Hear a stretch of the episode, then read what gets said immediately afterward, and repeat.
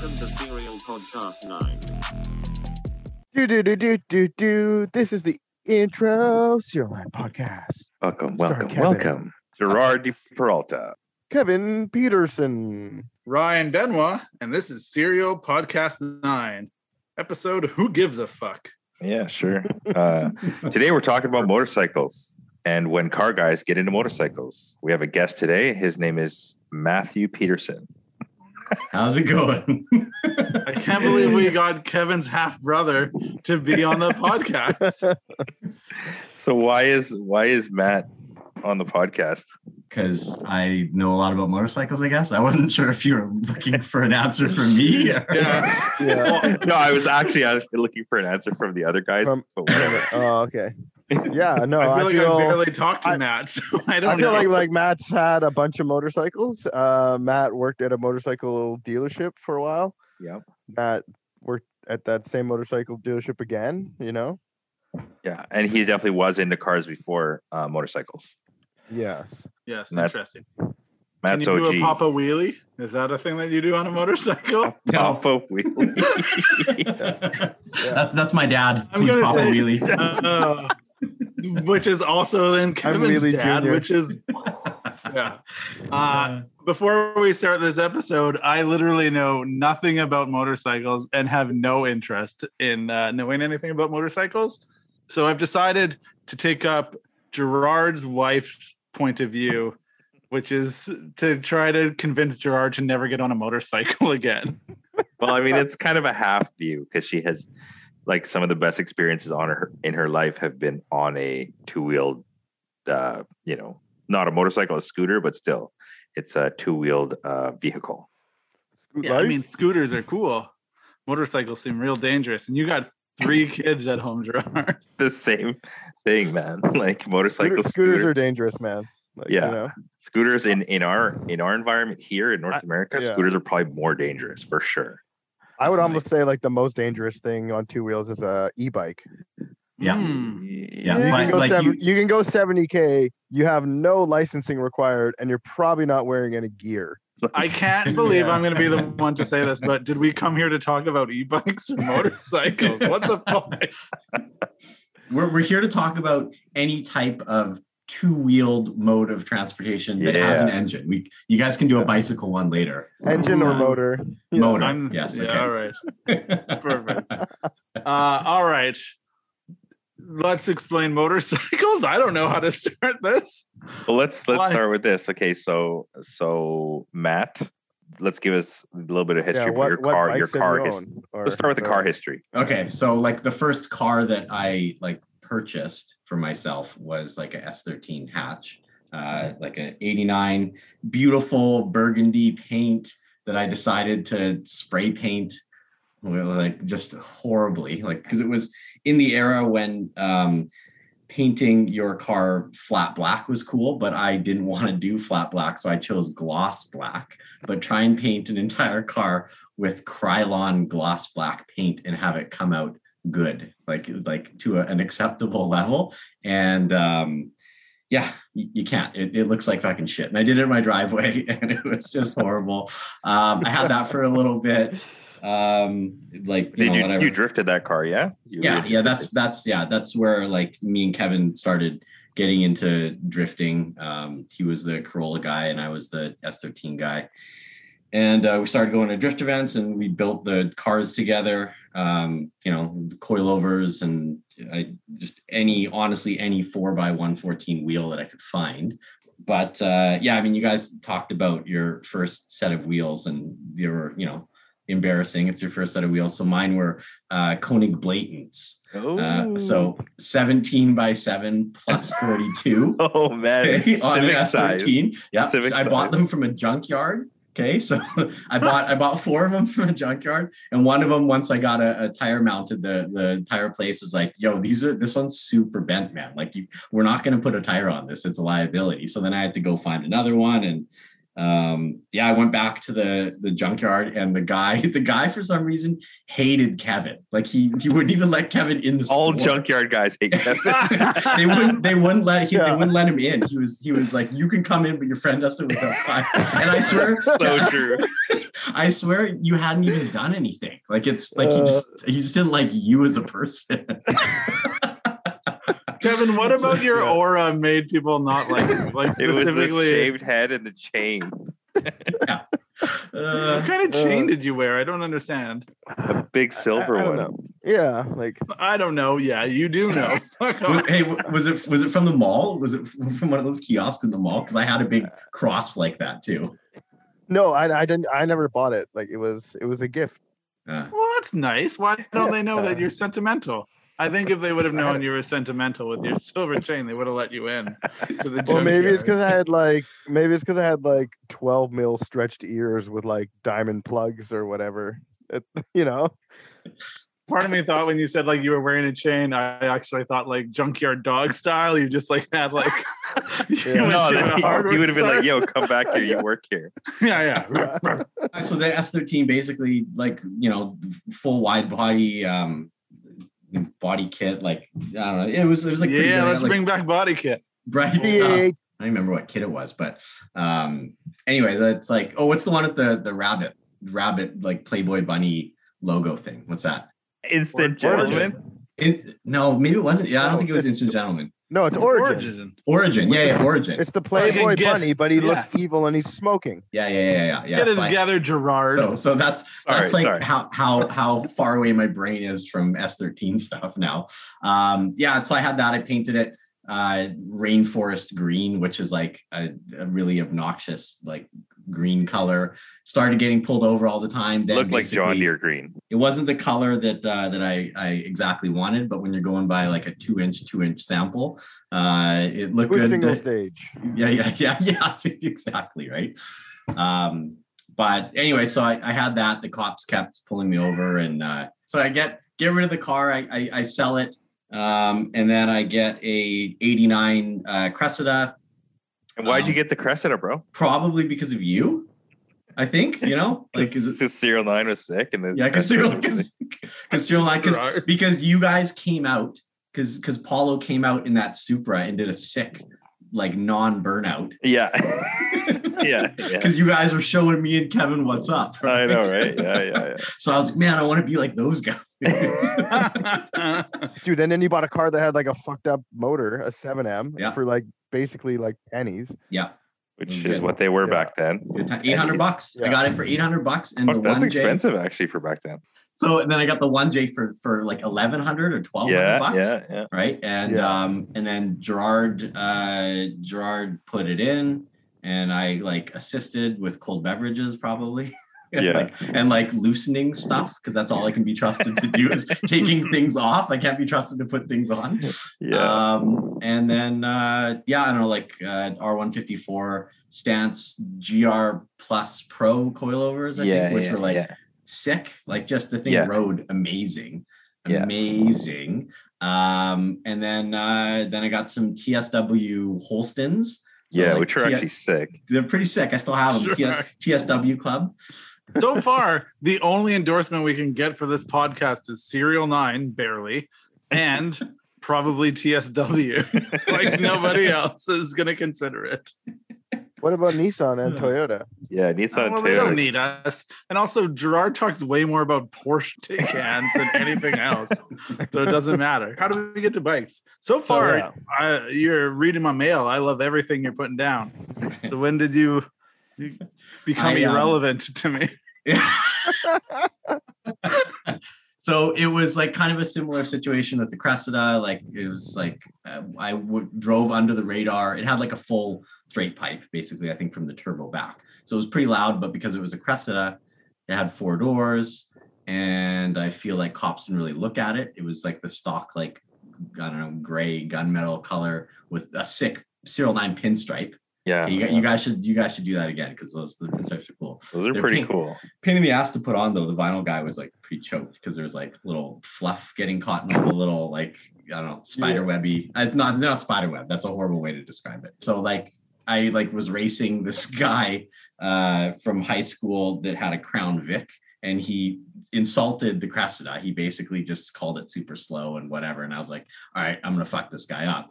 And then, so we, and I didn't race. I wasn't like a, I was like totally a drift guy. Like nobody ever raced me. And so I like hammered off the line.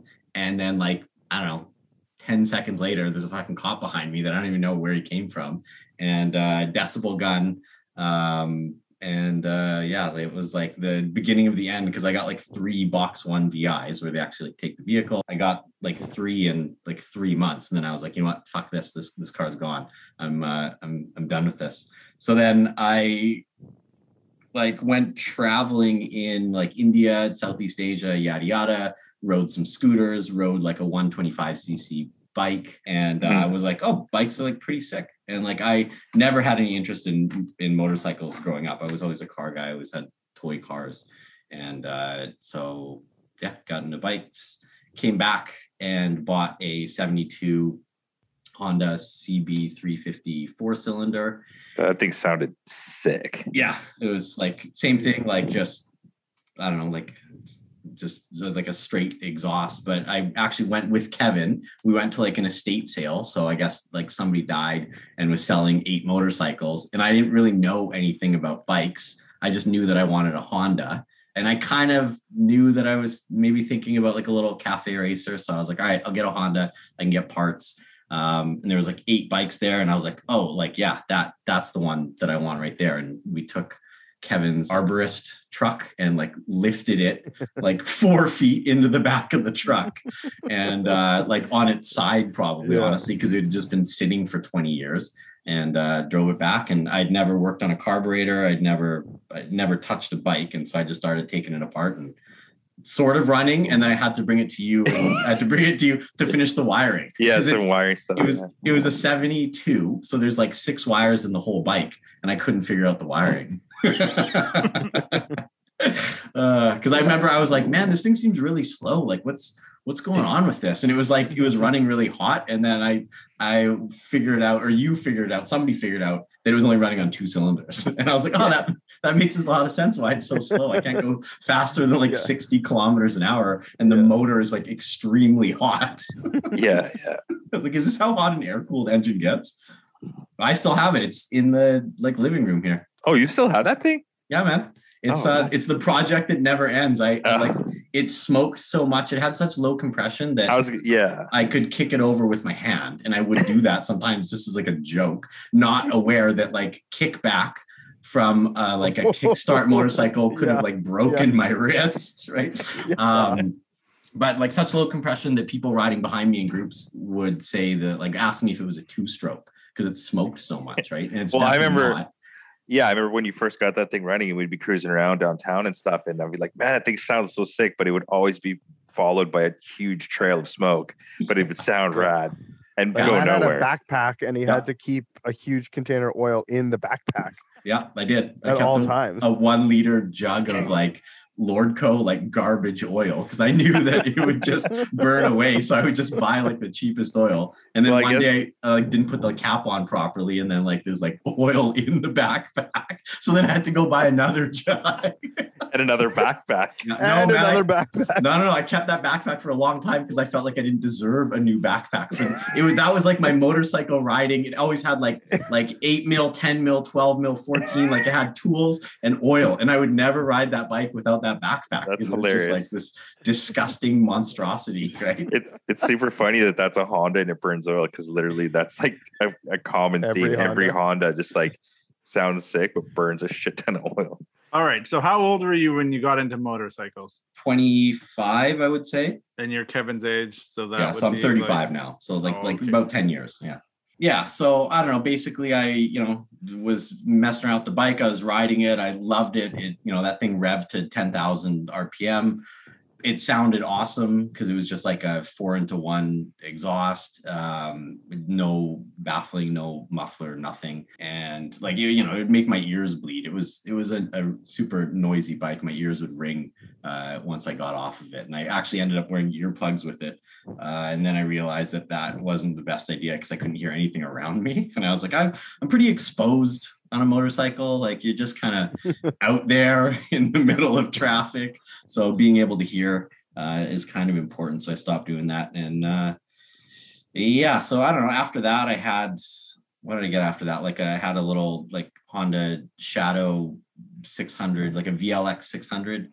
So it's like a, what is it? It's like a, yeah, that was sick. You don't like that bike? That thing was sick. Is that the one with like no fender forever? Yeah, no fender. Okay, so it was like a, it was a pretty haggard like budget. The whole thing probably cost me like $2,000 for the bike. Like I put white walls on it and like hardtailed it like properly. It had a monoshock in the rear. So I just pulled out the monoshock and then put in like a steel rod basically that I drilled two holes into. I just remember like sitting on that bike and being like, the wheel is right there. And you're like, yeah, man, the wheel's right there. I'm like, so the wheel going like 70, 80, 90K is like 2 inches behind your ass. Butt, just doing that. And you're like, yep. And I'm like, okay. With no fender. Yeah, that's like, dude, yeah. Part of the your shirt, your backpack, like you're like anything, your entire body, like yeah. I mean, I still do it. I bring like a snapback hat. I put it through my belt loop on the left side. And the hats would always get on the brim, on the bill, they would wear through because they would touch the tire as I'm going. Right. And so I thought that was sick because I'd have all these like fucked up hats. And I was like, oh man, this is like a badge of honor. Sick, yeah. Yeah, it is kind of cool, yeah. Right? I've seen Kevin's old hat collection now, so now I know what Kevin thinks is cool hats. So a 70s Toyota hat from Value Village is like peak Kevin hat. But yeah, anyway, so that was like a little chopper thing that I had, like, you know, like little mini apes and whatever. It was like, it was a fun bike, but it was a 4-speed. So the VLX 600, they made it for 20 years. And the only thing they really changed on, I think it was like, they stopped making it in 2007, I think. But the only thing they changed was they went from single carb to dual carb. So it had a 4-speed, like all the way through the production run. Yeah, wasn't the best on the highway, but you know, you don't ride a hard-tailed like little chopper bike because you want it to be comfortable or because it's you know, like fuel efficient or anything. You just ride it so when you're riding downtown and you go by like some glass building and you look at yourself, you go, yo, I look cool as shit. Like I'm fucking boss of the Honda Shadow, right? So I was about to ask, why? What does any of this mean, and why do you do it? And I guess that answers the question. So for me, 50% of motorcycling is looking cool, and the other 50% is having fun. And if you're like not, you know, if you're not doing those things, then if you don't care about looking cool on a motorcycle, then like. Yeah, then you're riding like an adventure bike, which is fine. They have their, you know, I had an adventure bike. They're cool. You can go camping and stuff, but like that's full function and zero fashion, right? Right. Okay. Yeah. So how many motorbikes have you had?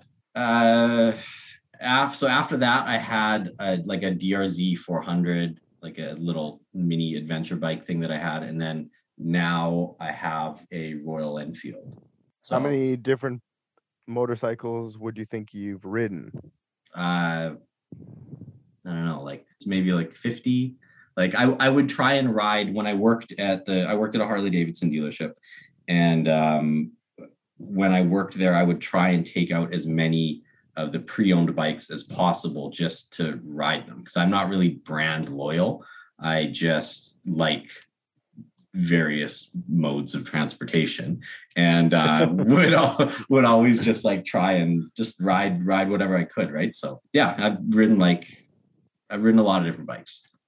What's your favorite bike that you've ever ridden? God, that's a tough one. I don't know, man. It's honestly probably the like whatever bike I own at the time, because the bikes that I have I do really enjoy until I stop enjoying them, and then they're gone and I get something else. So your current bike is your favorite bike that you've ever owned. That's fair to say. Right now, yes. Yeah, good. What's your least favorite bike? So I guess by that equation, it actually has to be your first bike would have to be your least favorite bike. That's the one he still has, though. No, but yeah, he still has it. Fuck yeah. All right. So before we keep going, Gerard, you currently have a motorcycle, which I feel like you should just stop riding. Never ride again.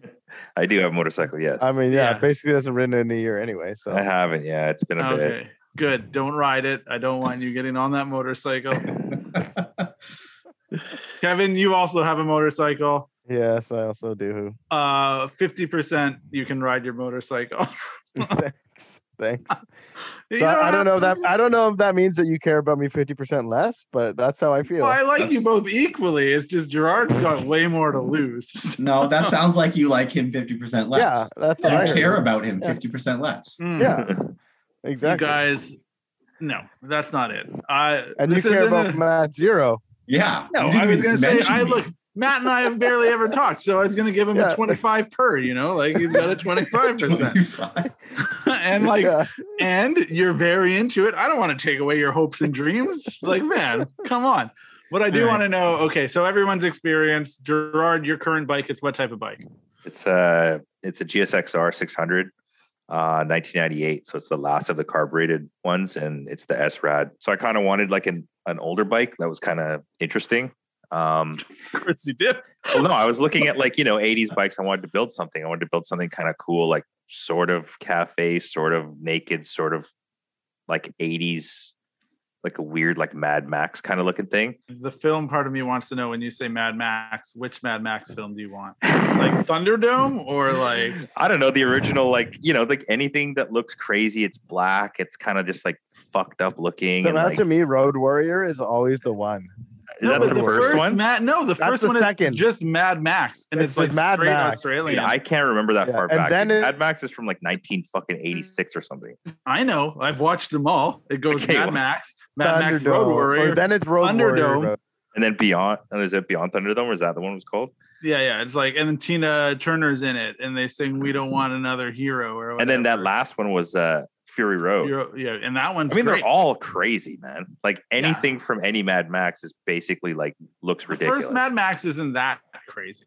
It's pretty like low budget and not. No, the first Mad Max is kind of like almost like a normal movie. Wasn't that movie out of like New Zealand or something? And they had all those Australia, weird but and they had those weird hold-ins, and that's why it was a bit weird. Okay, because I was like, remember the cars. I'm really gonna just. I think the whole series is.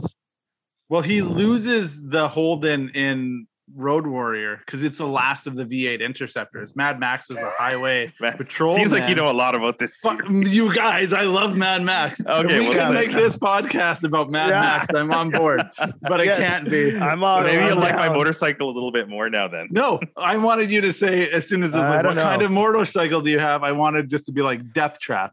Your motorcycle is a death trap. No, you're like, you need a giant clear fairing to be like Mad Max, the first one. Well, I was just like, because what I envision in my head is basically kind of like square headlights, super low, kind of long, and like just weird body work. Not cafe racer, but like somehow you manage it to like look sort of cool. But it's underneath. It's like a sport bike because it needs to be fast and have like good brakes and shit. This bike came up. It was a GSX-R, but it was a naked bike, so it was kind of cheap, but it was also kind of like looked like it was well taken care of. It had like a short carbon Yoshi pipe, you know, like heat wrap. But yeah, it's a GSX-R 600, so it's pretty fast. I mean, it's only a 600, so it's not that fast, but it's definitely fast enough to fucking kill you. Hold on. That's saying, oh, it's only a 600. It's not that fast. That's something that like people say about motorcycles. Like you can have like 300s that are super fast. Like no. I just meant like as far as the GSX-R, like there's a 750, there's like 1100, like this is the smallest of the GSX-Rs, you know what I mean? Yeah, but it's still like a 600cc like sport bike, street bike. Yeah, like at the time of this bike coming out, it was, you know, like a top of the line 600cc sport bike. So would you say that it's not fast? No, I think it's plenty fast for me. Okay. Plenty fast for your family. Yeah, but the best thing about Gerard's bike is it has no fairings and it's flat black. And when he got it, it had like brass knuckles spray painted on the radiator. Yeah. And like it basically looks like it's hilarious looking bike. Really? You think it's hilarious looking? I don't know. It looks like it looks so like, funny, man. It looks like a stunt bike, but like somehow like less stunt. You know what I mean? Like, well, the tank isn't hammered. It's actually, it's in better condition than a stunt bike. To me, stunt bikes are like, no, for sure. I'm just saying the overall look, like if it had higher bars and like a cage, it would fully just like, and then it just looked like a stunt bike. If it had a cage, and like a 300 mil, whatever, like sprocket, like, like it just looks like that, except not like it's got polished wheels and like it's you know what I mean? So none of this has sold me on me wanting you to go anywhere near it. Anyway, Kevin, you have a motorcycle, and it is a DRZ 400, which is also a Suzuki. Basically, street legal dirt bike, but mine's the SM, so it's the supermoto. So it has a larger front brake and a couple other things, and it comes with 17-inch wheels front and back instead of 21-inch wheels in the front. And it comes with, like street tires, supermoto tires. Sounds boring. You got that for like, sweet jumps, or what do you do with this thing? Like, I don't understand this. So. Bro, does it rip? I don't know. Does it rip? Yeah, I don't know. It's super fun. I don't know. I've heard a lot of people describe it as the slowest but funnest bike they've ever owned. Yeah, I'd say that's accurate. It's a 400cc single cylinder, 40 horsepower, like tractor kind of go anywhere type of motorcycle. But yeah, I don't know. It is a shit ton of fun. It's slower than Gerard's bike. Oh, it's way slower. It tops out at like 140k. That's why I feel a little bit better about you driving this. Well, Kevin can like go up and down stairs, whereas like Gerard's bike, I feel like you could do it, but like you could do it. Yeah, you how comfortable would it be, right?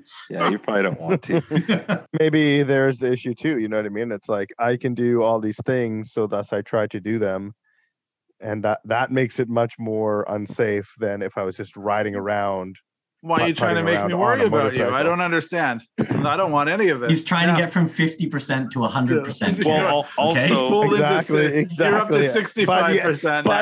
By the end of the podcast, I need you to be like, Kevin, you can never ride again. Ride your bike again. Yeah. I'm taking it away from you. Yeah, exactly. Hang on though. I want to get it. I want to say this now because we probably won't come back to it. The other thing that I enjoy that Kevin's into is scooters. Yeah, everybody's into scooters. Yeah. So yeah. Matt, do you have a scooter? I don't have a scooter, but I like think that they're like pretty cool. Like they're cheap. They're super cheap on gas and insurance, right? They're cheap to get into, and they're just like it's more fun to ride a slow little scooter fast at 10 out of 10 than it is to ride a sport bike slowly, right? I see people riding. Yep. I don't know, man. First gear, 11,000 RPM down Rob's, pretty fucking fun. Yeah. That's, okay. Yeah. All right. Like, that's not fun. That's like stunting. Stunting's fun, bro. Like, what do you mean? Like, that's like, okay. Like, that's like saying like being at the car show and stunting your sick car is more fun than like being at the drift event and driving. Like, but I don't think driving a fucking 5-horsepower scooter that can't even go over bumps is fucking fun. Like, yeah, so. But the reason you don't like it is because you would look like Donkey Kong in like Mario Kart. Everybody looks like Donkey Kong on a fucking scooter. You're too big for a scooter. Everybody looks like Donkey Kong. No. This might have been the best Gerard burn I've ever heard. Not everybody else looks like Donkey Kong on there. I might look like Bowser. But, I think it's pretty difficult to have a 6'3" person ride a scooter and have like style and like look cool. I like scooters too. I just don't particularly like those type of scooters. What type of? No, you like fast scooters, right? Yeah, I mean, for me, if I'm going to ride something, okay, so like let's start with this. I'm probably you want an Aprilia. Yeah. No, I'm probably the most into bikes out of all of us, right? Like I've ride BMX, I got mountain bikes, I got fucking road bikes. Bicycles, right? Confused. So for me, like, why do we have Matt on?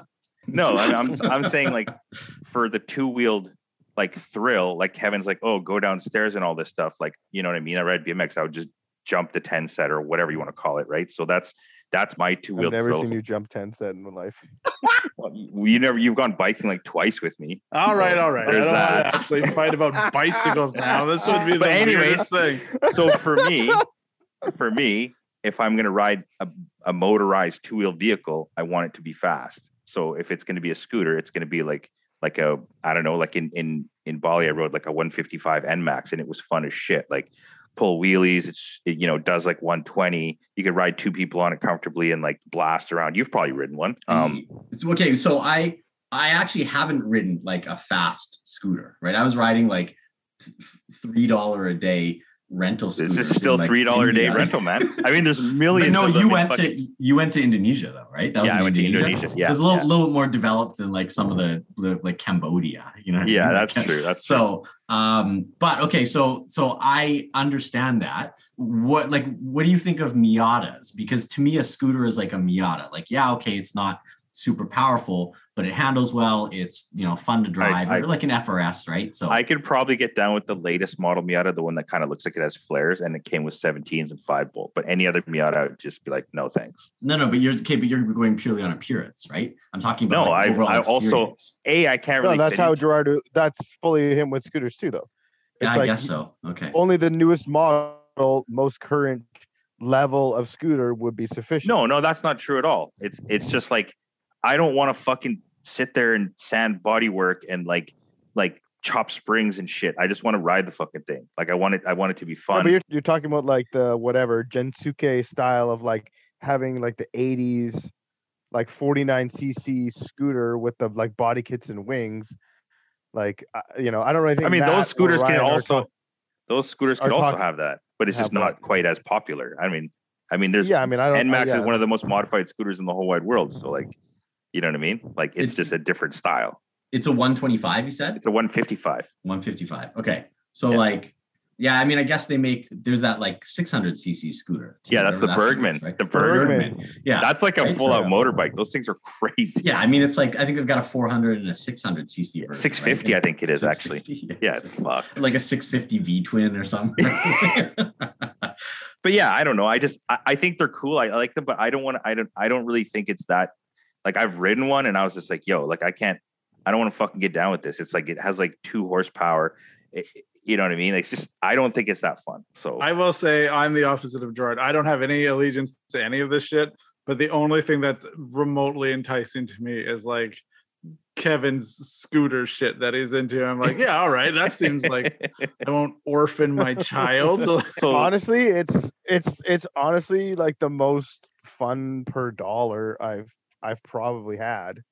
It's like you can find something that you like, you can like go and modify the living shit out of it and find all these weird, rare, cool parts and like do everything you possibly could and maybe spend $5,000.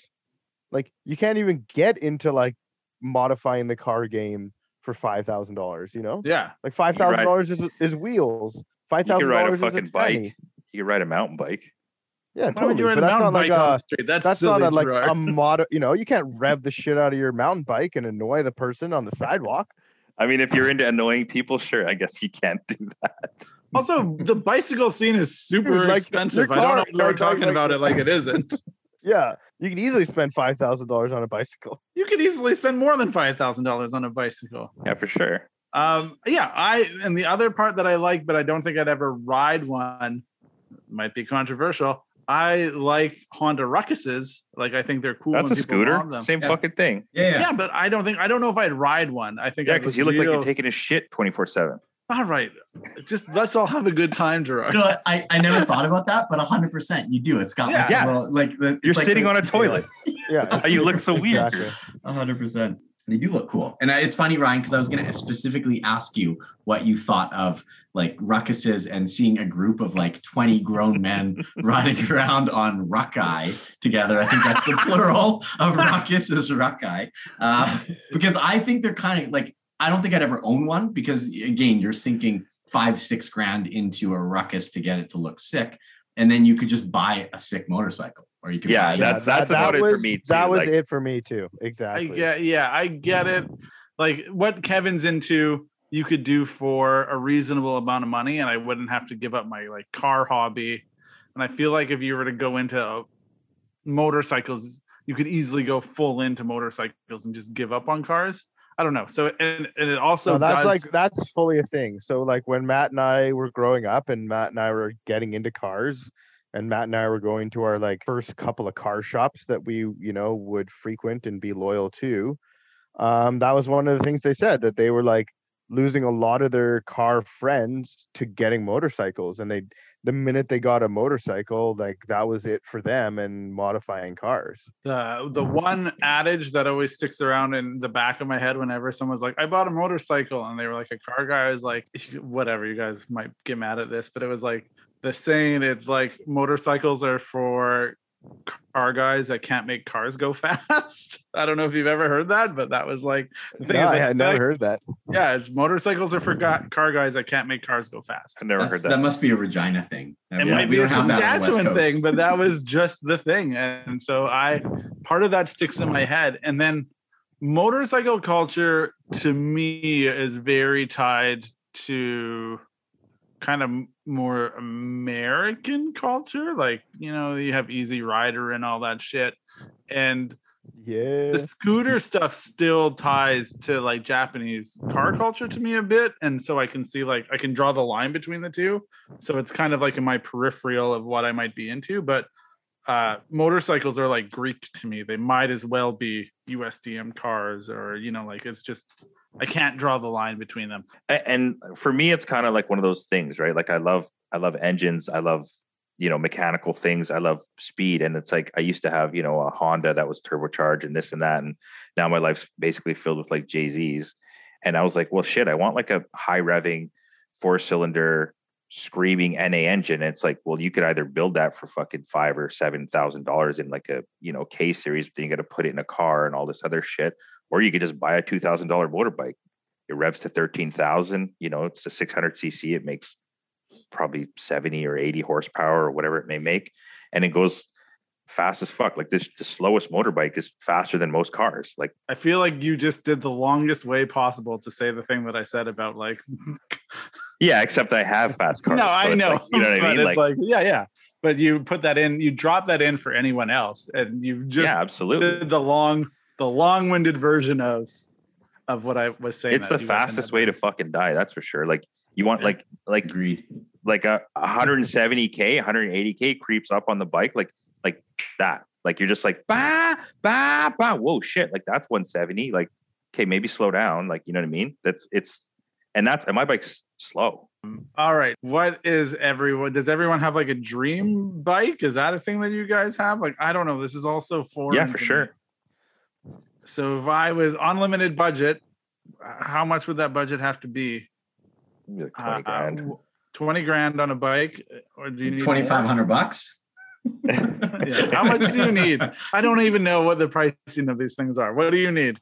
How many? It's weird. I will say that one thing about motorcycles is they kind of like plateau in value, where they like will never go cheaper than a certain amount. Mm-hmm. And it's, you know, it seems like 2,000 to like 1,500. It's like you can never, ever, ever find a bike cheaper than that. Unless it's fucked up. Like, yeah, unless it's like that's a rod, exactly. Or like, yeah.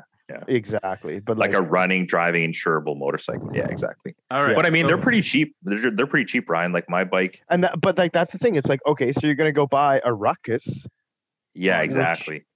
Which is $4,000. Yeah. Or you could get a bike that has 4 times the motor for $1,500. It doesn't really make sense to go buy that weird. Ruckus. Yeah, exactly. Yeah, I mean, like, that's not how I make my decisions, though, right? Like that's no. Like, but it's, I mean, like it's what gets my motor going to get that motor going, you know? So you don't have any financial constraints. Okay, I get it. What am I? That seems to be nice to be Ryan. Common. It's not like I have a Ruckus. It's not like I have anything. What would be your ideal motorcycle? What's your pick? Or are you all driving the bike? That I have a couple. I have probably 2. Go. It would basically be like sort of like this hybrid. So it's like a GSX-R sort of drag looking bike. But it's kind of like customized to sort of look less drag, but like more show. I don't know. It's just kind of like, there's this one bike that I saw a while ago, is, I don't know where it was built, but it was basically like an earlier GSX-R. It had all like new shit on it, kind of like that low, long drag look, but it was just like super sick. And then the other one is similar. It's like a cafe racer style, but like a bit of a drag look. It's like a Triumph I don't know, would be like a street twin or speed twin modified type of bike. Two totally different types of motorcycle, but like they both kind of have that common theme of like low and long. Yeah. All right, Matt, if you were Gerard and money was no problem, no obstacle, no object, what bike would you have?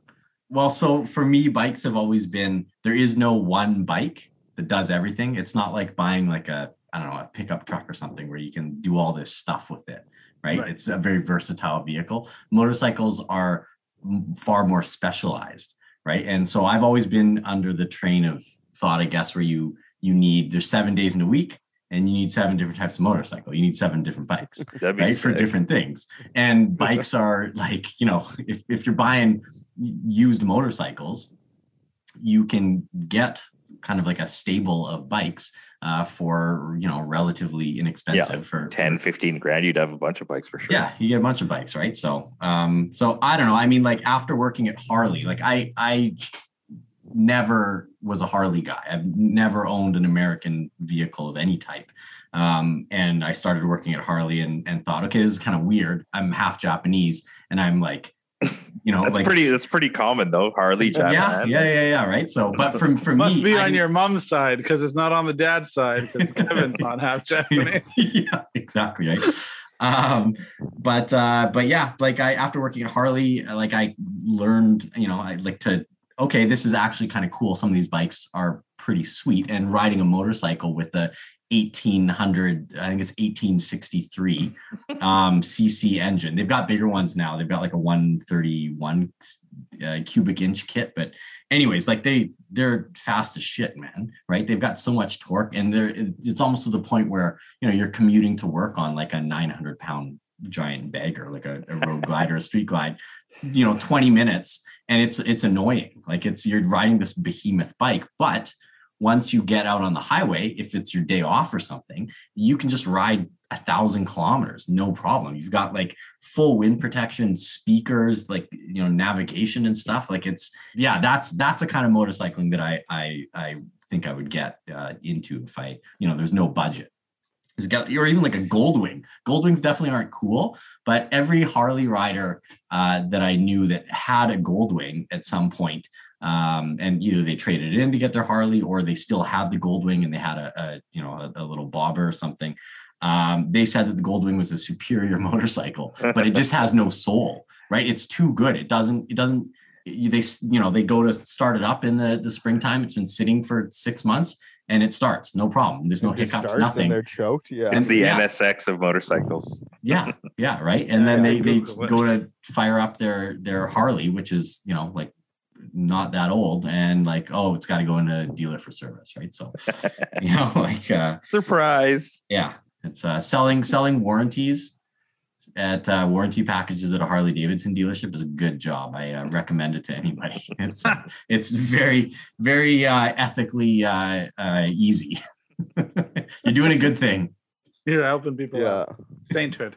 Kevin, what motorbike would you buy if you were Gerard and money was no object, no obstacle? What would you get? Yes, idiots. I kind of feel like I'd, you know, be on the tune of Matt, where it's like, well, I mean, if I can have all the bikes, why wouldn't I have all the bikes? You know?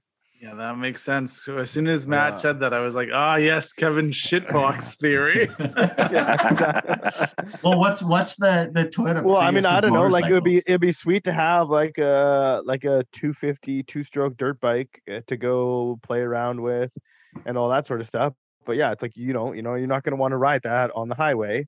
So yeah, it would be cool to, I don't know. Like, I think those like old school baggers are super cool that have the like 21 inch front wheel. That's super sick. I don't know, I like cafe racers. Like, the one thing I'm like not super into is, I guess, sport bikes. Like, that's not totally my jam. I don't need to go 380 kilometers an hour, but you want to, you know. This is why I put you at, that's why you're at 50%. Maybe it's because I thought you were more responsible than Gerard. Well, maybe that's why. Maybe you should ask when we got into motorcycles. That's like precisely why. No, I want now you guys to pick a motorcycle for somebody, because I usually have to answer these questions. Let me add one more. Let me add Ninja 250. Can I add one more bike since we're talking? Since obviously the sky's the limit, I would have a chopper. I would have like a sick old, like an actual Harley that was like, fully custom. I used to watch all those chopper build-offs and stuff. And like, man, like there were so many bikes. I was like, that's like the coolest thing in the world. And then, the next one would come out and you'd be like, that's the coolest thing in the world. And like, easily one of those bikes, I'd just be like, yeah, this is the coolest thing in the world. And I used to watch those shows too. And I don't know. So like the creativity on some of those bikes and like Billy Lane and shit with the like hubless wheel. I was just like, man, what the fuck? Yeah. This is so cool. Like any of those bikes, man, those are so dope. All right. I usually give an answer, but I can't give an answer. So now one of you has to answer for me. What bike would I have? Yeah, what he said, Ninja 250. It's a great bike. What's that? I got to Google it. Okay. It's like the best. That's like the best beginner bike. That's what that was the first bike that I had recently. Yeah, that bike's whack. Yeah, totally whack. It's whack as shit. Yeah, because it's fucking slow. It's like low and small. It feels like a toy bike. Like it is funny. It is a toy bike. They were like, "Yo, do your road test on this," and I rode it for like 2 seconds. I'm like, I can't even fucking ride this thing. Dude, you're too big for that bike. Yeah, it's definitely. Okay, but then would that sell me on motorbikes? Like that's the thing. It's like if you had to tell me to get a motorcycle to sell me on motorcycles, is that what it would sell me? Or would I get honestly, on it? Yeah. Like, does that have to be a motorcycle? Would. It can be, or can it be something like even easier to ride? I don't know, man. Because I would say honestly, like if you would hop on one of those scooters, like a relatively fast, they're just you just hop on the thing and shred, and it's the easiest thing in the world. Anybody in the world could ride it, and then get you on two wheels and like doing bike type stuff, and then you could decide on a motorcycle after. Like the N Max is fucking faster than that 250 by far. Honestly though, like I was way more into motorcycles way before scooters. Like I don't know that to me that scooter is a stepping stone. To me, it's like a landing pad. You're gonna get Ryan onto a scooter and he's gonna. But that's a different scooter, right? He's never gonna make that leap. I don't think so, man. Because you can't ride a scooter as a commuter here. Like, I mean, you can, but like you're doing something. You're like a certain type of person that commutes here on a scooter. Yeah, but like you live in Langley, you have to cross a fucking bridge on a highway. Like that's what I'm saying. Ryan's got to go 14K down like a street that you can't even go 40 kilometers. Anyway. Yeah, I mean, so maybe like, for him, it would totally work. I mean, yeah there's tons of Vespas downtown for sure. I feel like Vespa makes a 250. Like, yeah, it probably shreds. Yeah, exactly. Like, that's what I mean. So like, you could have a 125 or a 250 Vespa, and like, I just don't. Yeah, like that's what I mean. It's like once you can just pull the throttle and not do anything. It's kind of it's fully a different experience than like straddling it and actually riding it. It's very different. So hang on. So knowing what you know about me, where I live, and the donuts that I bring you, and the degree that I have from university, no part of you is like he might be a bit of a hipster and really enjoy. I would say more like Matt's bike, something more like Matt's bike for sure. At least that style of bike would feel like definitely I should have got Matt to ask this question. Matt has been singing my song all day. He's got a 240 that's painted himself. Everything. Well, what's an entry level bike like that, Matt? So Eric Weber loved Matt's bike so much after riding it for like 30 minutes. That he immediately put his bike up for sale. It was an SV, and bought Matt's bike, like within like 3 days. Yeah, he was. I dropped on with the dealership. I picked him up from the dealership today. Yeah, he got like the same tires except didn't get white walls. But yeah, it's a Royal Enfield 650 Interceptor. It's like super fun, cheap. I got it for like $6,000 Canadian. It's like fun as shit. Brand new. Brand new. Yeah. If it makes you any more happy, Ryan, I am sort of trying to change my motorcycle. To what? Something a little bit more, I don't know, like docile, if you will. But also something that I could take my wife on a lot easier. Yeah. And you got a family to take care of, Gerard. That thing too. So, safety first, maybe. You're not getting any younger, you got to. But I mean, I T-Rex. No, just get rid of the bike and a T-Rex. Okay. Fuck me. Yeah, I waited. Okay. So dude, I would take a T-Rex so much over one of those like Can-Am things. Spiders. Or, like any of those other ones. I don't know anything about any of those fucking things. Because a T-Rex you sit in the seat, don't you? I think it's got a steering wheel. I think it's like actually like, yeah, that's what I mean. I think there's a seat and a steering wheel. Is that those things like that they rent out in Miami? No, it's like Rough Riders. Yeah, that's like things they rent out in Miami. No, that's the Can-Am, like I'm thinking. Sure. The T-Rex, Rough Riders. Yeah, why didn't you sell me on that? That's an easy one, man. It's not a fucking motorcycle, dude. That's not a motorcycle at all. How dare you disrespect the memory of DMX?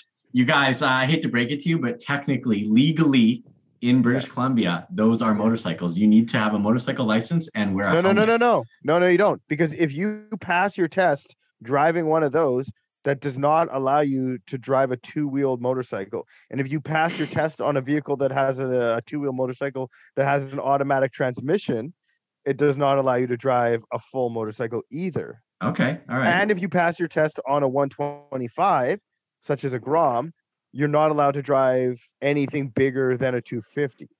All right, but if you pass on a 250, you can drive anything.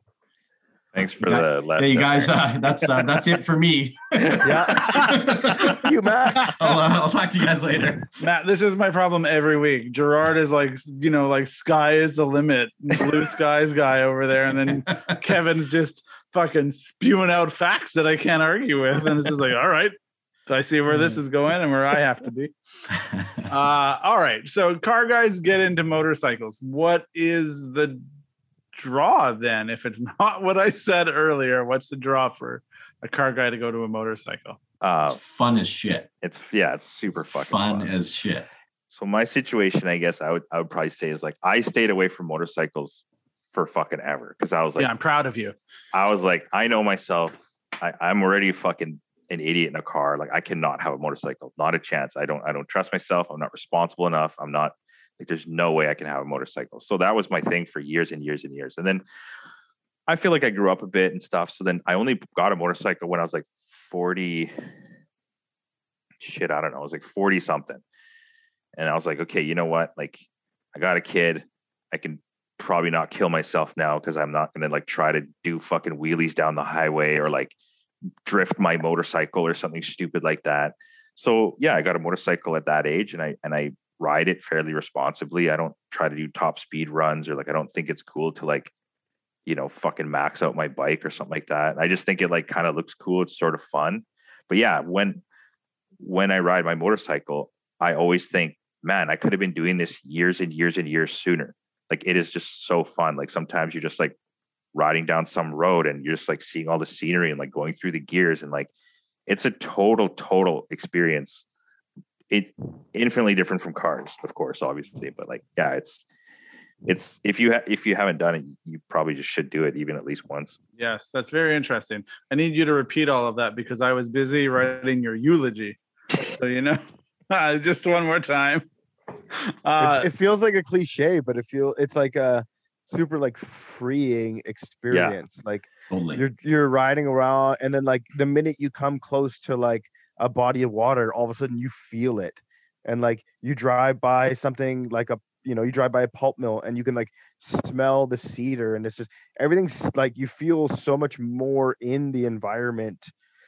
And one other thing is like when you're in your car, like maybe you're like, oh, my seatbelt over there is all twisted, or like I'm gonna change the stereo, or like, oh, the vent is blowing on my face. It's like when you're on your motorcycle, you're literally just like riding your motorcycle and paying attention to what you need to be paying attention to. And like, you're not thinking about all of this other garbage. It feels bad to say, but like, when you're this level of driver and you've been driving for so long and you care about driving so much, driving is super easy. Like driving the speed limit. Oh, fuck. is ridiculously hard. Yeah, it's super boring. It's like monotonous. Yeah. It's tedious. So when you're driving your motorcycle, like you're actually back in that experience of commitment and fully paying attention, and that's like a fun place to be. Mm-hmm. Yeah. Yes. And, no, let's ask Matt, because Kevin's sewn some poetry for us, which I appreciated. Now, Matt, why should a car guy get into motorcycles?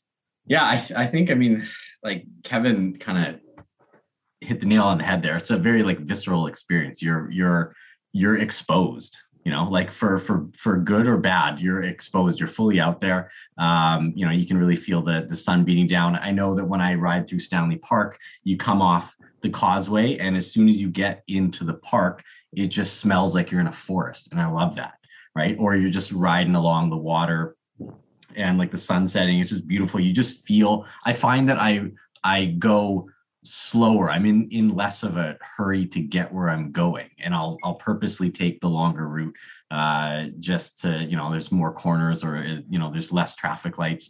Yeah, you're just kind of like one with the bike. You're just going for a cruise. And I don't know. It's hard. Honestly, it's hard to explain for me. You just need to go and get a bike, and like the easiest way to get into that would be to go and rent a scooter. So you go with I mean, like Ryan, I would go with you tomorrow if you wanted to rent a scooter, you know what I mean? And we just rip around, you just mob around on scooters. We should do that. Yeah, I'm totally down. Yeah, I'm only going if Kevin or if Gerard gets on like a 2-horsepower scooter and just fucking Donkey Kongs around throwing shells at people. That's a perfect example. So the first time I rode a scooter was our friend Jude, the guy with the crazy bike. He organizes this like scooter day with all his friends. So we rented the whole place out of scooters. I brought my girlfriend at the time, and that was the first time we rode a scooter together. And it was like, it's fucking sick, man, because they're literally sitting right behind you and holding you the whole time.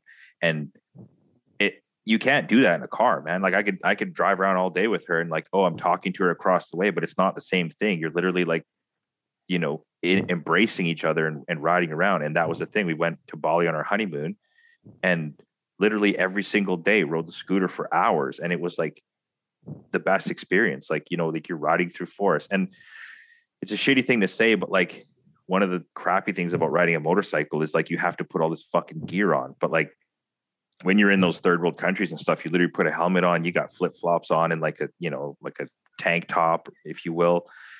And like, dude, it's the best. Like you're in it. Wait. It's not any like more safe if you're in a third world country and you're in flip flops going 120k. This is why I'm the most worried about Gerard, you guys. But sorry, Gerard. But one thing I will say is you could be wearing flip flops and shorts on your GSX-R 600 as long as you had a helmet on here too. No, I know that, but what I'm saying is scooters are normal. The drivers drive with scooters.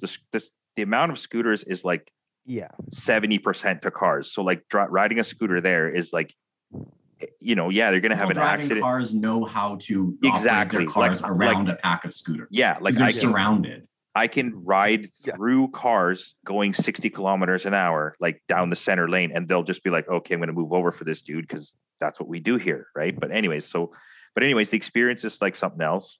It's you can't explain it, man. Like it's the most raw sort of thing.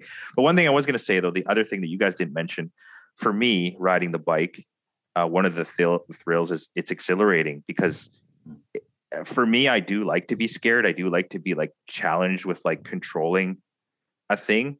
That's why like it's not fun unless it's a little bit scary. So for me, it's like, that's why I needed a little bit of a fast bike, because it's like I need it to be fast enough that I'm like, okay, shit, like you could fucking die, but don't. So just to reiterate, this is why I'm 100% worried about Gerard. And like, fine, Kevin's moved up to 65%. Gerard, that reasoning is like a high school kid needing a Hellcat as their first car. I just got to be, you know, I had that fear. That fear is what drives me. I just need a little bit of that fear. Okay. Like, what about walking before you run? You know, what about learning how to do something properly before you mean? Like, a crazy, like, do you think getting a Ferrari is a good first car? Or do you think you should get a Civic, you know, like, or a Corolla? Gerard, what was your first car? It was a piece of shit, right? It was a Volvo GT. Okay. So and how much power did that car have? 123 horsepower. Okay. And how much did it weigh? Like 2,800 pounds or something. Okay. So I am under the impression, like Kevin's first car, that Corolla, okay, 86. I mean, I just have bro. Don't even talk. Yeah, okay, but you know, like you're. We'll just pretend the Corolla, right? So you're saying my bike is too crazy for a first bike? Is that 100%? 100%. I don't agree. But like sure. I do appreciate the fact that it's totally fine, man. Like it's totally fine for Gerard to just rev it up once a year in the shop. It's a perfect bike for Gerard. What are you talking about, man? Also, drive it up. I want to drive it up and down the Sting with no insurance, with no helmet. Yeah, on, I never rode it. Also, I want to just say this. I totally appreciate whatever you're about to say, Matt. I'm totally on board, because whenever we have a guest on, they never question Gerard about shit. Gerard says whatever he wants, and people are like, yeah, that's cool. Like Alex, like you're talking about rep wheels, and he's like, yeah, all right, fair point. It's like Alex's entire existence is built around like loving Japanese wheels, and you got him to say fair point. And like I don't believe for a second Eric is actually like, oh yeah, the Infiniti would be like a solid, like that dude only drives Toyotas, and you fucking to be like, Infinitis are dope, get out of here. So whatever Matt's about to do, I'm fully on board, because I feel like Kevin and I are the only ones who ever ask Gerard follow-up questions, so do it. Yeah, I just think a 600cc sport bike is like not a good first motorcycle. Like I understand the fact that you were like 40 when you got it, and you had a kid, and you ride safely, but then you just said that the reason that you wanted this bike was because you want to scare yourself a little bit. And it's like, every motorcycle is like fast. No, you're not. No, they're not fast, man. What are you talking about? Okay, a Ninja parts. 250 is not fast. Okay, you're right. 100%. DRZ is not really fast. Okay, you're right. Sorry, I worded your that. Your 350 exactly. Honda, not fast. Hey, the man. Enfield, kind of fast. Nah, not really. So right? Enfield, so you easily die on all yes. of them. Yeah. It's fast enough. Fucking bicycle, man. It's fast enough. Yeah, totally. You like, could die on a bike. That is what you should be saying to Ryan Benoit, because like I'm here on the motorcycle with you. But yeah, exactly. Ryan Benoit, you could die heart attack, a meteor fucking strike. You could die. Like, you know, anything. Your cat could fucking jump up and kill you. Like, who the fuck knows? You might as well at least do what you want to do while you're alive and have fun doing it. And do it as safe as you possibly can. You gotta walk that line. Like, you have to know, like, is this stupid as fuck, or is this, you know, a little bit stupid but a little bit fun? But I know I'm not gonna die. What's the fastest you've been on your bike, Gerard? How fast have you gone? 200. Okay, that's not that fast. 200 kilometers an hour.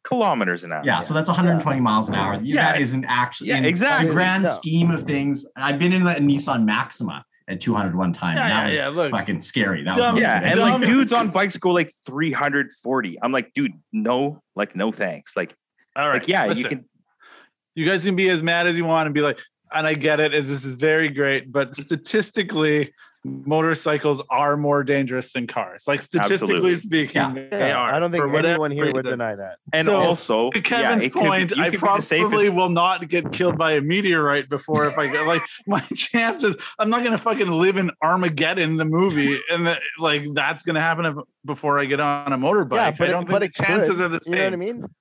Anything I get it. Happen. Yeah, and I mean, if you're arguing that point, like, oh, this, you could die on anything. Like, yeah, that's not fair, because it is a statistically insanely high rate of death or injury, serious injury on a motorcycle. And that's facts. I think insanely high is not facts. That makes it sound like one out of the three of us is going to die doing this. It's pretty high. I don't know. Look it up. It's not one out of three. I guarantee you more people die of sugar or obesity or smoking. You're calling me fat, Kevin? Number one, under 30, number one is motor vehicle accident. And it doesn't say motorcycles or whatever. You could probably break it down, but number one is motor vehicle accident. TSA reports that 13 cars out of every 100,000 are involved in fatal car accidents, but motorcycles have a fatality rate of 72 per 100,000. Yeah. Sorry. Is that 100,000 accidents or 100,000 riders? It's like five times more likely, basically, to be involved in a fatal accident. On a car. 35 times higher than a car driver. So it's actually 35 times higher. Yeah, I mean, like your body is just like out there. Like, I don't think that fact is. I would say that's insane.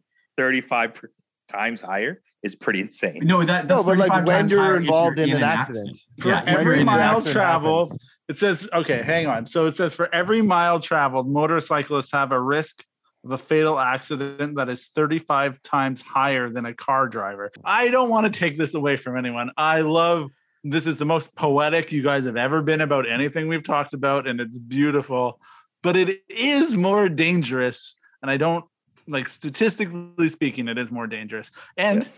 To piggyback on Matt's point, Gerard was like, he's like, I just, you know, sometimes I need to shake hands with the devil and like teeter that line of death just so I can feel alive. But it's not even, man. It's like, I need to feel like I need the thing to actually fucking accelerate. Like, that's the reason why I don't think those scooters are cool. Cause it's like you pin the throttle and you wait 10 minutes for it to get to 20 kilometers an hour. That it's not enjoyable for me. Yeah. But in that 20 minutes, you have the time to set up the perfect line through that corner. And you know how gratifying it is? Don't give a fuck. Don't give a fuck.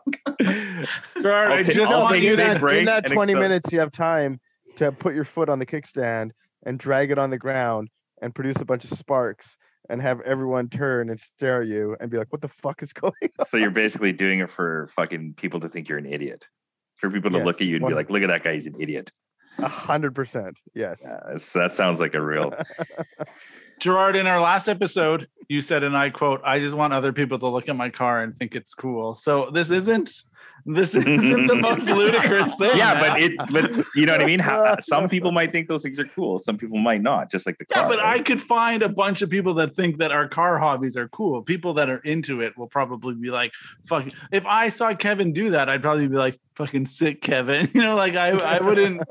And then if he fell off of it, he would just have a little tumble and be okay. And then, you know, that'd be fine.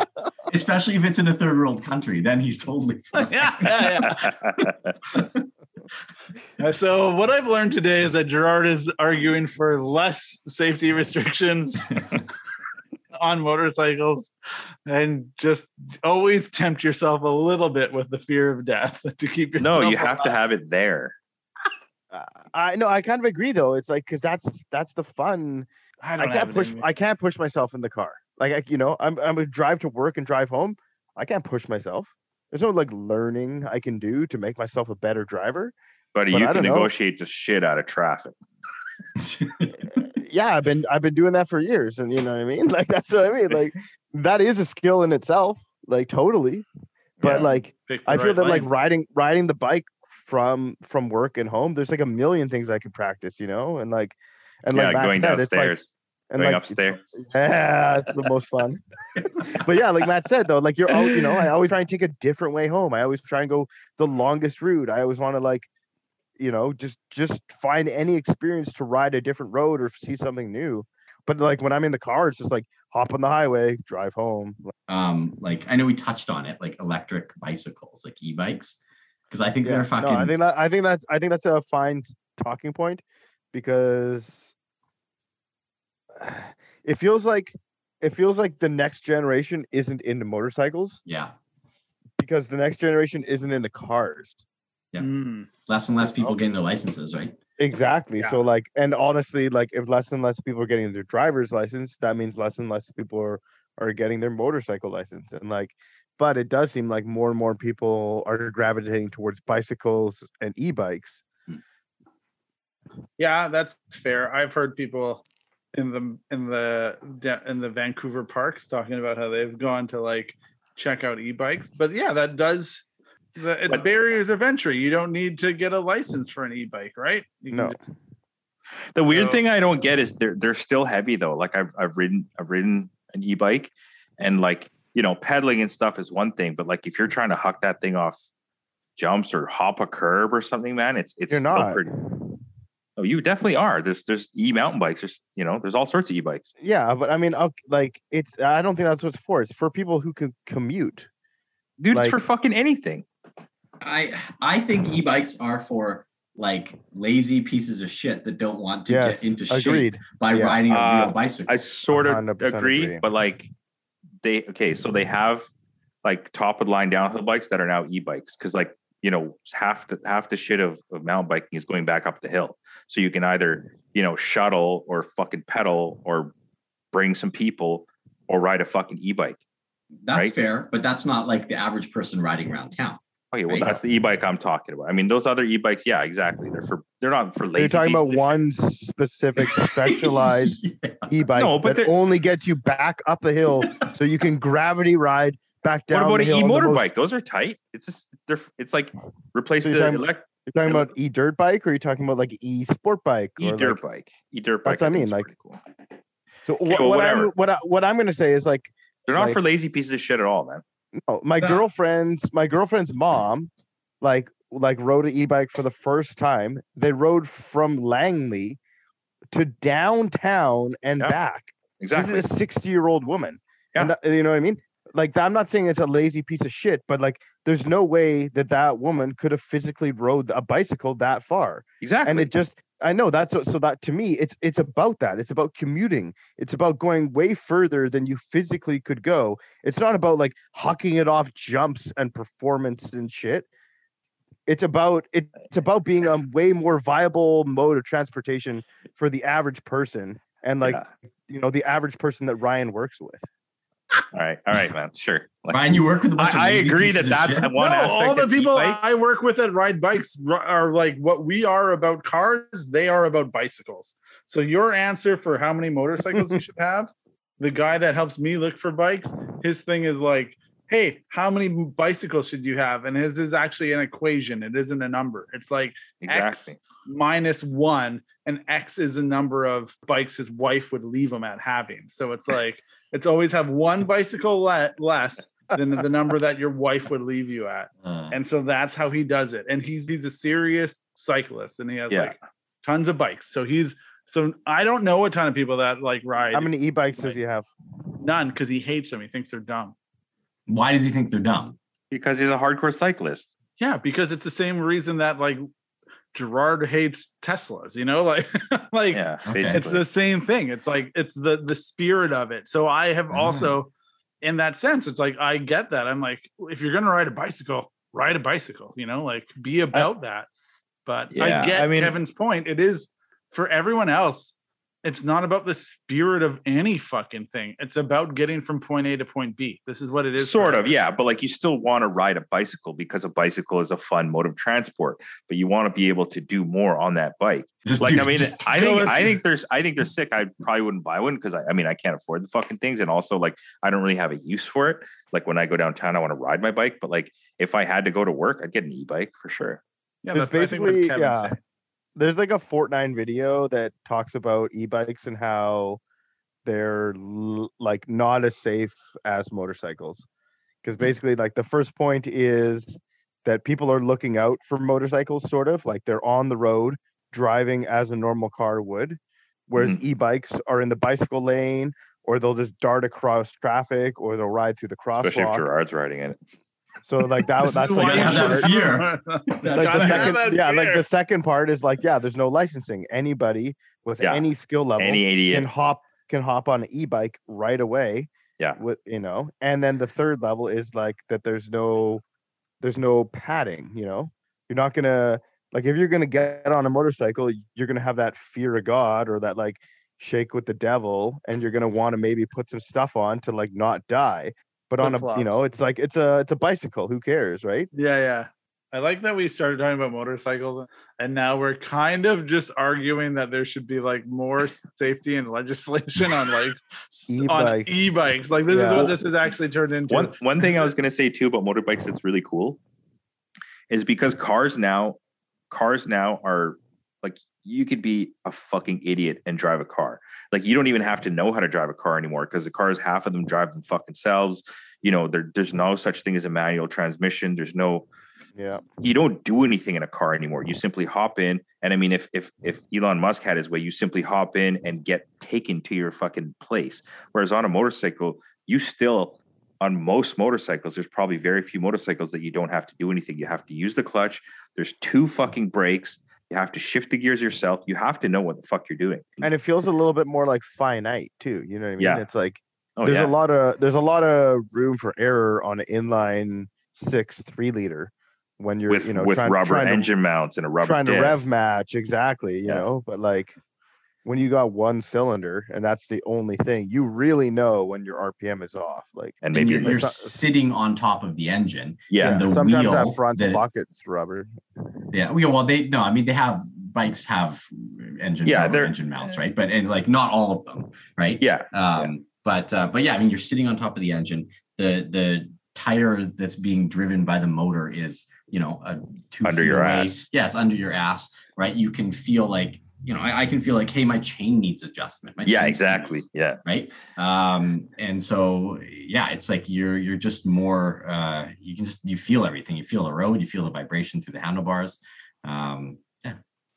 Yeah, I mean, the thing about motorcycle culture is there's like so much. I mean, it's like cars. There's like a million different types of car culture, and it's the same thing with motorcycles. So I think the fact that like basically everywhere else in the world except for North America relies heavily on scooters and motorcycles as like a family form of transportation means that it's going to survive for a long time. Nobody in North America has a motorcycle for like work purposes. Exactly. Nobody needs a motorcycle. There will be a switch though. It seems like currently everything is getting to be more expensive.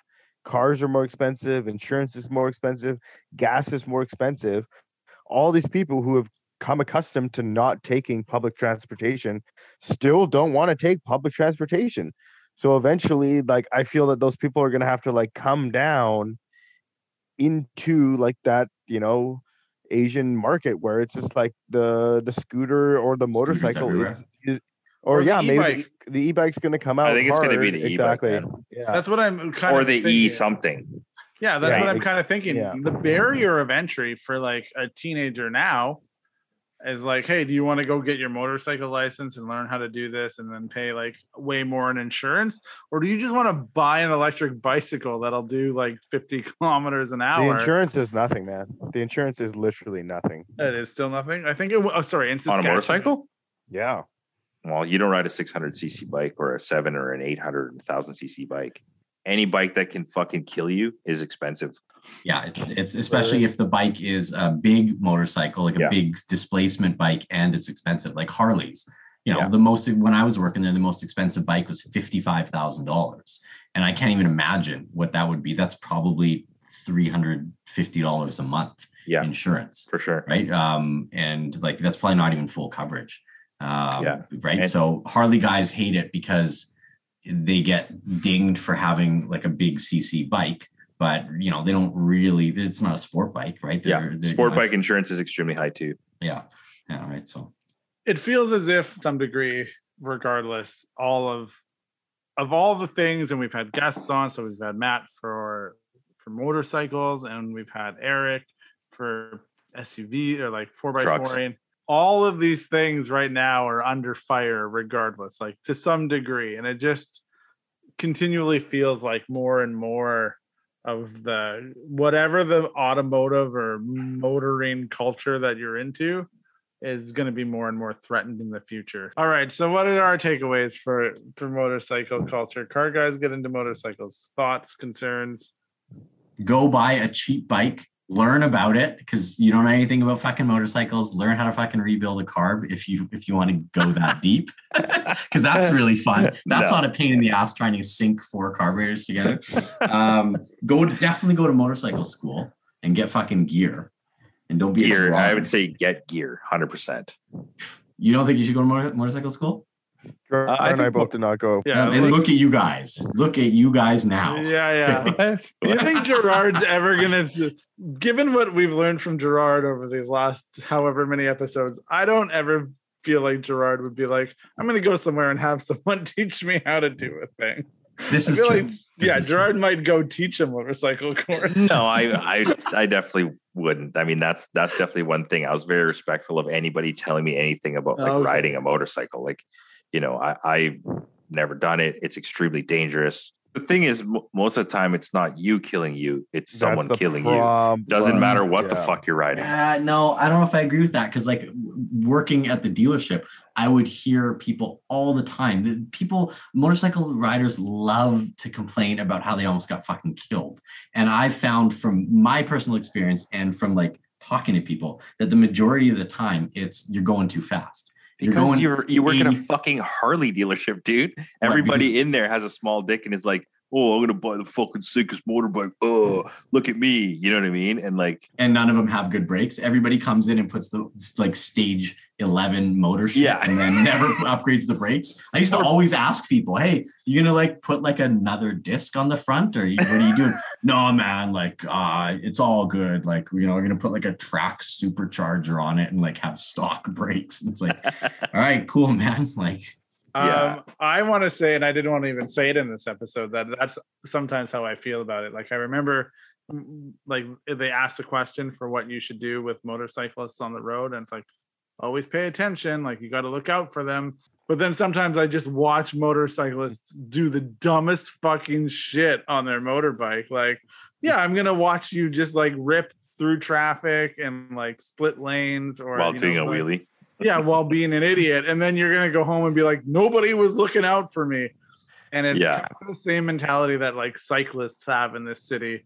Whereas when I talk to people who cycle, if you're a pedestrian, they don't give a fuck about you. They're like, I'm a vehicle, get out of my way.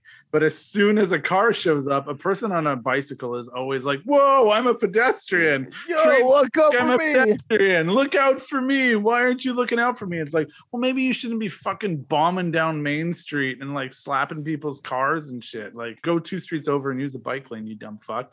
Mm-hmm. So part of me does, you know, like I get it. You got to watch out for people. But then you do see the people being like, oh, I'm just going to do 200, which you said is like, doesn't seem like a lot on a motorbike.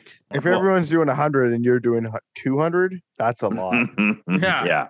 If it's the middle of the night and there's nobody on the road and you're doing 180, it's pretty easy to get there and not realize what you're doing, you know? Yeah.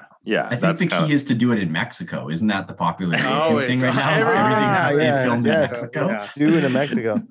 So that was always my thing. There seems like there's a level of hypocrisy. Like, look out for me, but also look out for me doing dope shit, you know? Yeah, you know. I mean, and that's the thing. Exact same thing could be said about the modified car world, though. You know what I mean? It's just like, oh, like, don't tread on me in my modified car. But look at me and my modified car. Yeah. Like, hang on. You shouldn't be on me with 13 degrees of camber, you fucking asshole. It's like, okay, man. Like 13 degrees of camber, sure. And you're fucking like worn out bullshit tires that are made in China. Like the thing is that I guess though, barrier of entry to build like to get a fast bike that'll do that, even like what we were saying with like Gerard's bike, is different than the barrier of entry for a car. So it's like, look, I'm going to make a hasty generalization, but the guys that I know that are into cars aren't doing super dumb stuff in traffic. I agree. There's a level of car guys that are fucking dumb, but are they really car guys or are they just like tourists doing dumb shit, you know? And it's like, it's probably easier to be a tourist in the motorcycle world and fuck it up for everyone else than it is to be a tourist in like import car culture and fuck it up for everyone. One thing I will say, Ryan, is that I feel like you brought up an excellent point there, where you talk about the barriers of entry, but also about the tourists. Because like, sure, you could be a tourist in the motorcycle world, but like, you're gonna die. You know, like if you don't treat it with the respect that it deserves, you're gonna die. Yeah. You could be a tourist in the car world, and you're gonna wreck your car. And then you're going to be like, this is not for me. Yeah. And you're still going to be alive to make other decisions, you know? Yeah.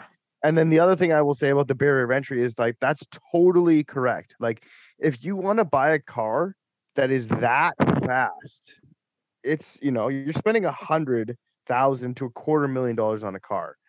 If you want to buy the equivalently fast motorcycle, it's $12,000 to $20,000. Yeah. So yeah, like, if you want that speed and that thrill, you can get there for way cheaper with a motorcycle. Yeah. And then kill yourself that much easier. Which comes back to my original. When you fuck it up that tiny bit, you know? Yeah. But, you know, when you're side by side with a car and you're in your modified car, you're like, oh, like I can take this car. I'm going to accelerate off the line and like I will be able to cut in front of it before that parked car. And like, that's the same thing with a motorcycle. When you're with a motorcycle, you're always like, okay, like I can beat this car off the line and get in front of it and it'll be fine. But now it's like an electric Kia Soul and it can out accelerate a motorcycle, and it's driven by someone who's on their phone and doesn't give a shit about cars anyway. And it's like, so now all of a sudden the power of someone who absolutely can control every physical aspect of this crazy machine is equaled to the power of someone who's basically staring at their phone. Brain dead. And it yeah, exactly. And then, you know, but maybe that's where the electric bikes come in, and they're just like so much faster that it doesn't even, you know, that's the next level. So just so we're clear, the future of motorcycles now hinges on becoming faster off the line than electric cars. No, specifically a Kia Soul. Rear Venturi, Kia Soul, but it's like the only way motorbikes can. No, but I mean, hey, like if I'm lining up with a Taycan, then I can at least assume that person cares enough about cars and that they are going to pay attention to me. Yeah. But if you're lined up against a toaster that's electric, I have no faith in that driver. Let's wrap this up. So what are our key takeaways? I will say, now that I've talked to Matt for a long period of time, it's gone from a 25er to like 75er. So yay. Kevin's gone from a 50. Also, because like I don't want to take. I was at a 25. Yeah, he was 25. No, he was. You were 50. He was 50. Kevin was 50. No, he's 50. Gerard's 100. Did you go down to 25?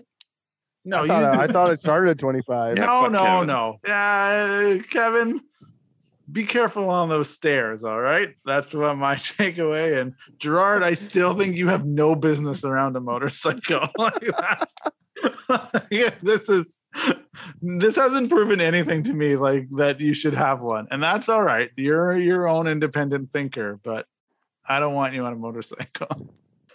Okay, so my takeaway would be that motorcycles are fucking sick. They're super fun. Like mobbing around with your buddies all on bikes is like second to none. Yeah, it's like last time I rode with you and Eric that last time when we went to like basically just like Stanley Park. That was like the sickest. And like we didn't need to go fast. We didn't need to do anything.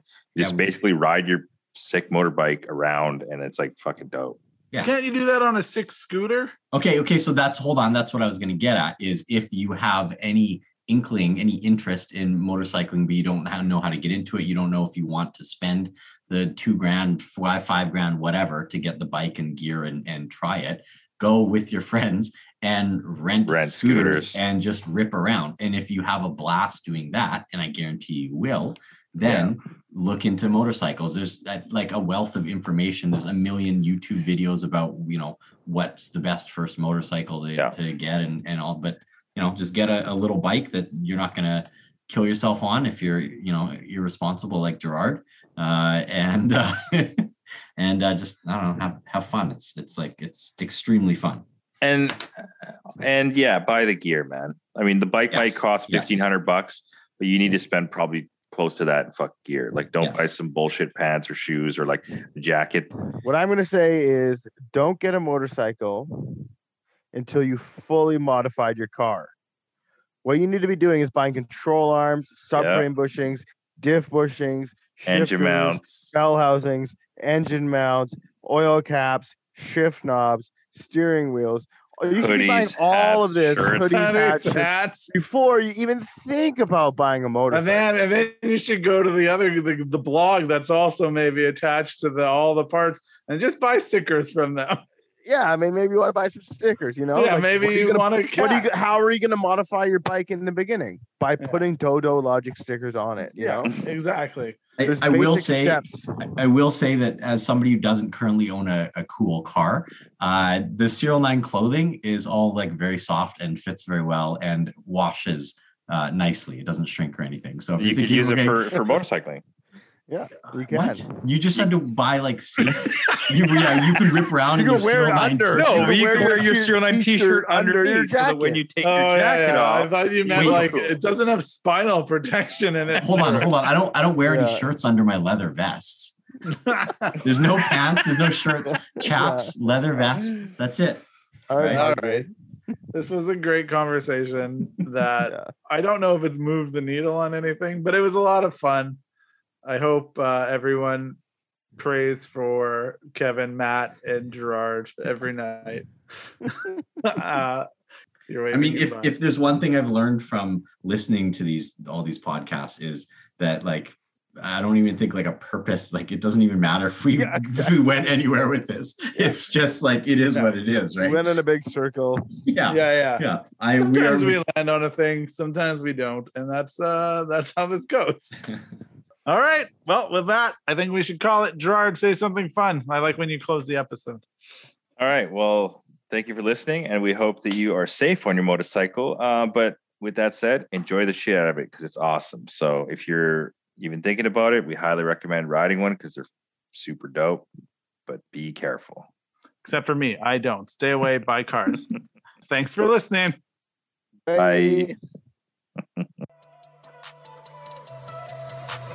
Thanks for listening to Serial Podcast 9.